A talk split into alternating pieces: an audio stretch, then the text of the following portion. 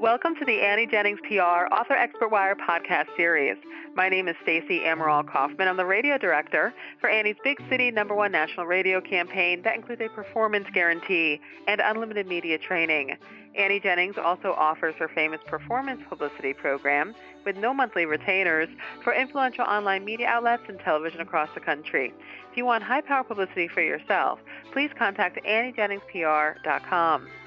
In this podcast, we feature David Milanis, host of the Something on My Mind podcast, and he's also the author of I'm Not Flipping Burgers When I'm 70, as well as a financial coach who provides comprehensive planning for budgeting, debt management, home ownership, and tools to invest for the future. So, welcome, David. Thank you very much for having me. It's our pleasure. So, David, let's talk about your podcast, Something on My Mind. Well, I mean, what is what is it? What, what's on your mind? It doesn't necessarily indicate personal finance, but that's what it is. And uh, this is a show that was started in April 2020 uh, with my wife originally. And um, I wrote a book on finance, as you mentioned, in the past. And my wife uh, is a COO of a high net wealth management firm. So together during this COVID, we thought, well, we put this together because we just wanted to give back and help people. Um, so what we decided to do is um, maybe take a unique take on it. Um, and what I'm trying to say is that um, because I have a background and she has a background where when I met her, she had negative $1,200 in the bank. She was abused, bankrupt, homeless prior to meet me. And so I had again the budget side of life, but the whole point is when we got together, we had to start from scratch. We had to build up again. I came off a divorce, and so um, I got wiped out in the financial crisis um, a lot in a lot of ways, and so we had to rebuild. And so over time, we have seen the worst, and we've also you know eaten dinner in billionaires' houses. We've done everything. So meaning because we've seen everything it's a great show because we have the experience and the knowledge to present to people no matter who they are and we're able to talk about all things finance where i think other shows might not be able to do that. And i think that's the, um, the maybe the difference in what we do yeah, that was going to be my next question, David, on how your podcast would be different than other personal finance podcasts. So, you know, you've really seen it all, but maybe there's something else for people too, something else that would draw them and engage them on the uh, Something on My Mind podcast. Yes. So, for example, a lot of podcasts or a lot of um, the financial people out there who are famous for what they do and, and they're very good at what they do.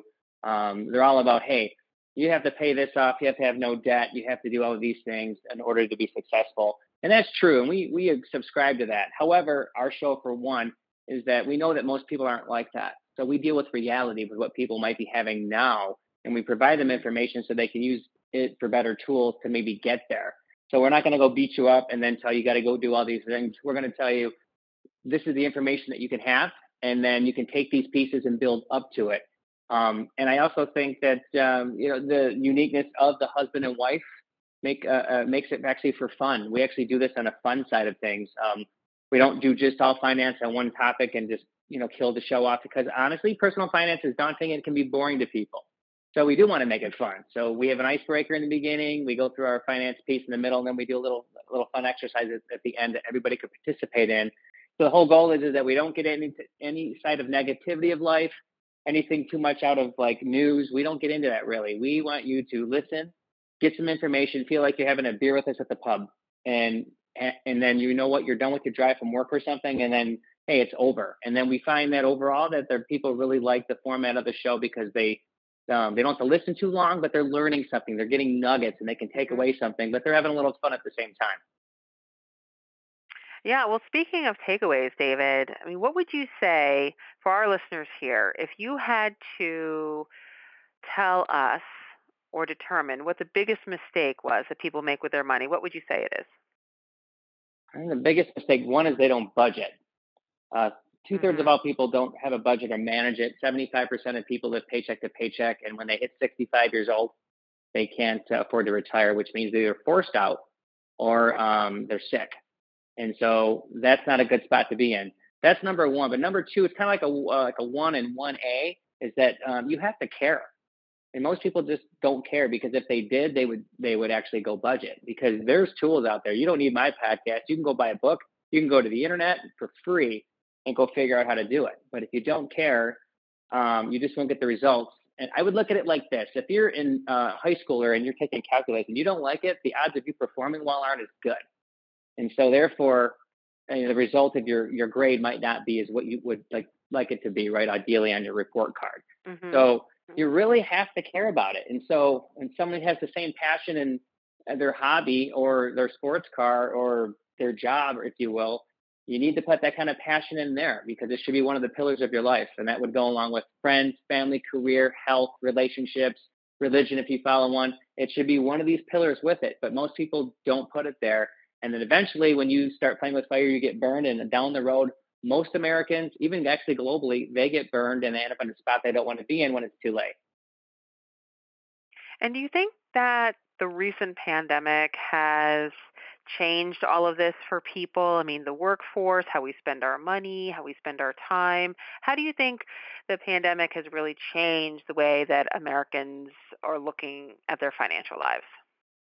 I think corporate, big corporate companies, the people working there didn't get as, as affected because you can work remote, but that is part of the one equation. The other one is like the service economy. So if you're someone who pushes a broom or waits a table, things like that, they were affected. 40% of all restaurants are probably going to close if they haven't already.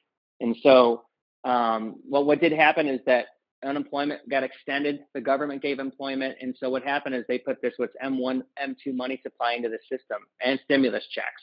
So people in these industries were getting money, and there's a, a number of them who make more money unemployed than they did when they were working for, say, the restaurant. Um, now that ended in, on Labor Day, so now you're seeing people maybe having to go forced into the labor force. But what happens is people thought, you know, wait a minute, um, maybe I'm going to change my tune. So someone might say, I'm a little older now, and like I don't want to go back to this crap anymore. That's how they feel. Like this is too much for me, too much pressure. So they retire or they go off and do something else. Other people say, listen, I'm going to go in the workforce somewhere else. And so I'm going to try another place that might give me something as a change that I would have never done unless this happened. Unfortunately, as much as the pandemic's a bad thing, but usually when things go bad, you get the phoenix from the ashes, and this is what happens. Um, mm-hmm. But I do think overall, from a, from a perspective of anybody working, if you have any job that now allows you to have more flexibility to work from home or have like a um, like two day in or out, or you know maybe three days in or out, whatever it may be. Even the biggest companies like Apple are allowing that now. So people are like, listen, I can save time driving to work. Um, I can save stress. I can, you know, there's so many advantages from staying at home.